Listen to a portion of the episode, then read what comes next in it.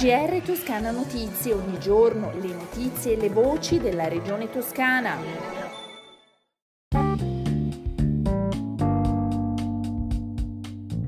Bentornati all'ascolto del GR di Toscana Notizie, con il Palazzo Strozzi Sagrati illuminato di rosso come impone la giornata internazionale per l'eliminazione della violenza contro le donne.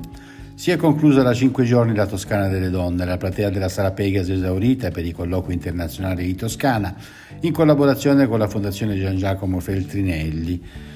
E poi tanto pubblico per assistere alla performance di Paolo Vallesi sulle note La forza della vita, cavallo di battaglia del cantante fiorentino e brano tutto dedicato alle donne, e calato così il sipario sulla settimana organizzata dalla Regione Toscana partita il 20 novembre che ha fatto incontrare e dialogare intelligenze di tutto il paese per capire come migliorare le politiche, imparare a usare meglio le risorse a disposizione e raccontare anche l'esperienza maturata negli anni scommettendo sulla parità tra uomini e donne. Ma ascoltiamo la voce di Cristina Manetti, portavoce del presidente Eugenio Giani, promotrice e animatrice della cinque giorni organizzata dalla Regione. A lei abbiamo chiesto un bilancio finale. Lavoro è stato grande, penso al lavoro fatto alla Commissione Pari Opportunità del, della Regione Toscana, che ha girato tutta la Regione, ha raccolto idee, ha fatto un punto della situazione anche sulle buone pratiche e da quello che ha fatto e ci ha restituito eh, vedremo anche un documento per come orientarci sulle politiche della Regione Toscana anche per il futuro. Abbiamo di fronte una sfida importante che sono i fondi europei che da quest'anno diciamo, verranno riprogrammati e in questa riprogrammazione le donne devono avere un grande spazio. Pensiamo all'aiuto, al sostegno ai nidi, quindi ci sono tanti spunti di riflessione, anche, anche ad esempio, eh, ripenso al 25, come reintegrare le donne che hanno subito violenza, c'è un grande lavoro portato avanti alla Regione Toscana da Arti ehm, che proprio è mirato a questo, cioè un sostegno questa, alle donne che si reintegrano nel lavoro dopo aver subito violenza, ma sono tantissimi i piani su cui possiamo agire. Poi in questa settimana abbiamo veramente fatto una pennellata su tante cose, io penso anche alla donna nello sport, quest'anno è un anno importante perché il 2022 segna eh, un passaggio, un miglioramento, finalmente le donne nel calcio non sono più dilettanti ma professionisti, quindi anche questo era un momento eh, di riflessione per dire eh, che come, mh, quando si fa una battaglia giusta i risultati arrivano. La prima donna arbitro eh, che è in Serie A eh? Eh, ad arbitrare, Maria Sole Ferrieri Caputi, cioè sono tanti veramente i motivi di soddisfazione anche per la nostra regione perché questa ragazza appunto è toscana livornese e così tante cose diciamo di questa settimana che portiamo dentro. Penso anche alle donne iraniane, al bellissimo incontro intenso che abbiamo fatto sul tema dell'Iran per dare voce a queste donne al Teatro della Pergola, dove veramente c'è stato uh, un momento di vicinanza sia della comunità iraniana, un momento di scambio, sia della nostra comunità. Un, è importante che scatti un'empatia per sostenere una battaglia che riteniamo giusta, come quella che stanno combattendo adesso le donne iraniane. Quindi cerchiamo in qualche maniera di fare un percorso comune che affronti tanti campi che riguardano le battaglie per la libertà, le battaglie della donna. È lo slogan delle proteste delle donne iraniane risuonato al cinema La Compagnia nel corso dell'incontro promosso dalla Regione sempre nell'ambito della Toscana delle Donne, in occasione della rassegna cinematografica Festival Internazionale di Cinema e Donne di Firenze, dove sono intervenuti rappresentanti di istituzioni e associazioni. Oggi dichiara l'assessora alle pari opportunità Alessandra Nardini, ribadiamo il nostro impegno per estirpare tutte e tutti insieme il fenomeno della violenza contro le donne.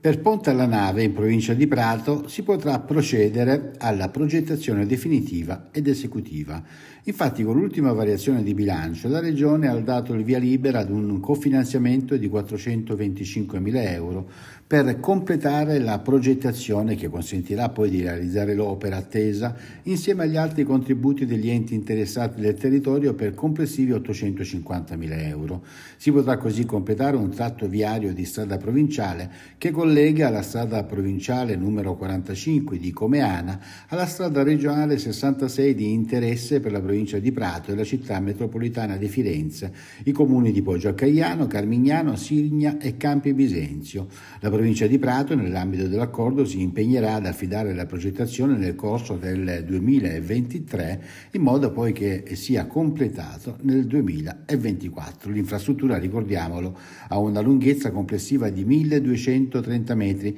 e comprende la realizzazione di due ponti, uno che attraversa l'Ombrone e uno sul Tozinga, per un investimento complessivo di 26 milioni di euro. Il punto sull'opera è stato fatto dal presidente Eugenio Giani insieme all'assessore alle infrastrutture della regione toscana Stefano Baccelli, il presidente della provincia di Prato Francesco Bugelli, il sindaco di Carmignano Edoardo Prestanti, il sindaco di Signa Giampiero Fossi, la consigliera delegata alla viabilità della città metropolitana Angela Bagni, il commissario prefettizio del comune di Campi Bisenzio Grazia Lafau. Ma ascoltiamo il presidente Giani e l'assessore Stefano Bacelli.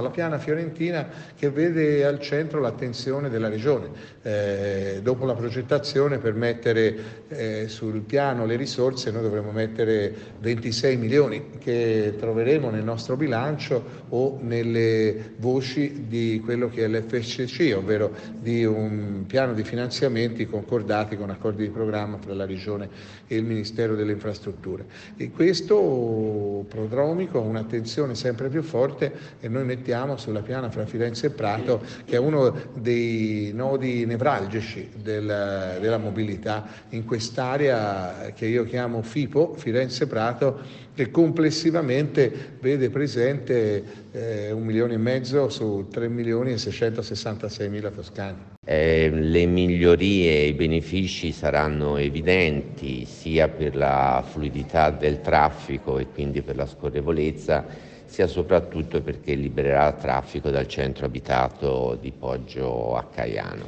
e quindi come in altre occasioni la Regione Toscana accompagna realizzazioni che sono importanti per il territorio sostenendo le iniziative e le proposte degli enti locali.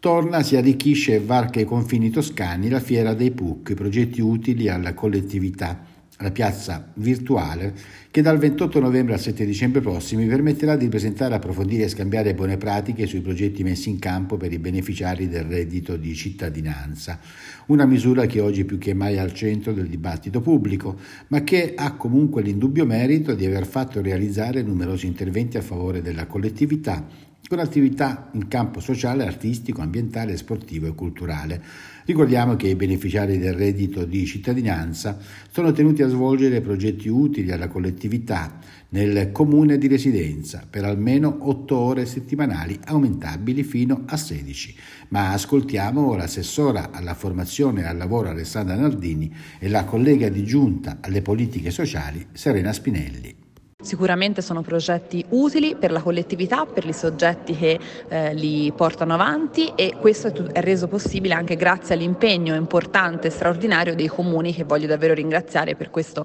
ci tenevamo a presentare questa seconda edizione della Fiera di PUC che è anche un modo per raccontare quelle che sono le buone pratiche e anche per riuscire ad andare oltre questa narrazione solo negativa di uno strumento invece che sicuramente ha dato a molte persone tante opportunità i percettori di reddito di cittadinanza hanno l'obbligo di stipulare nei percorsi di inclusione sociale dei progetti di utilità collettiva, quindi di, di impiegare il loro tempo per attività attraverso progetti che si costruiscono a, con le istituzioni e con il mondo del, del terzo settore in generale sui nostri territori. Ma non è una restituzione di quanto viene dato economicamente, è uno strumento per poter consentire alle persone di sentirsi attive anche nei momenti di difficoltà e di avere una connessione relazione con le comunità in cui vivono. Aprirà a breve il bypass nell'area del Ponte sull'Arno nell'ambito dei lavori per la realizzazione del primo lotto della strada regionale 69 nel tratto Le Coste Casello iniziati lo scorso aprile. Si tratta di un'opera provvisoria, nevralgica, per consentire la deviazione della circolazione e quindi i lavori di realizzazione del sottopasso che ridisegnerà l'area del ponte sull'Arno tra Terranuova e Montevarchi e permetterà alla Bretella di proseguire il suo tracciato parallelamente all'autostrada.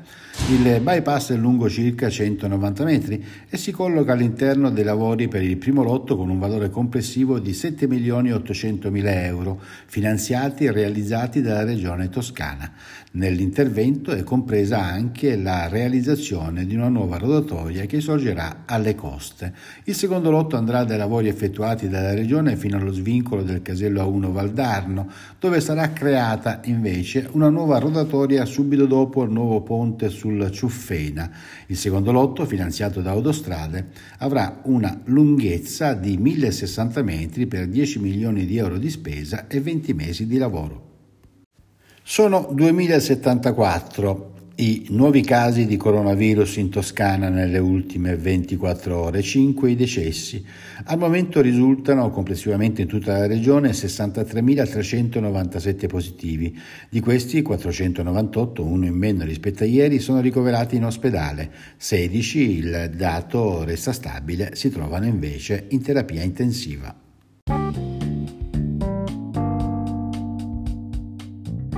Le previsioni del tempo per questo fine settimana, sabato inizialmente molto nuvoloso coperto con piogge sparse, domenica invece il tempo migliora sensibilmente, il cielo è sereno o velato con addensamenti sull'Appennino orientale, le temperature in calo più sensibile nei valori minimi. Si conclude così il nostro GR, un buon ascolto dalla redazione di Toscana Notizie e un risentirci da Osvaldo Sabato.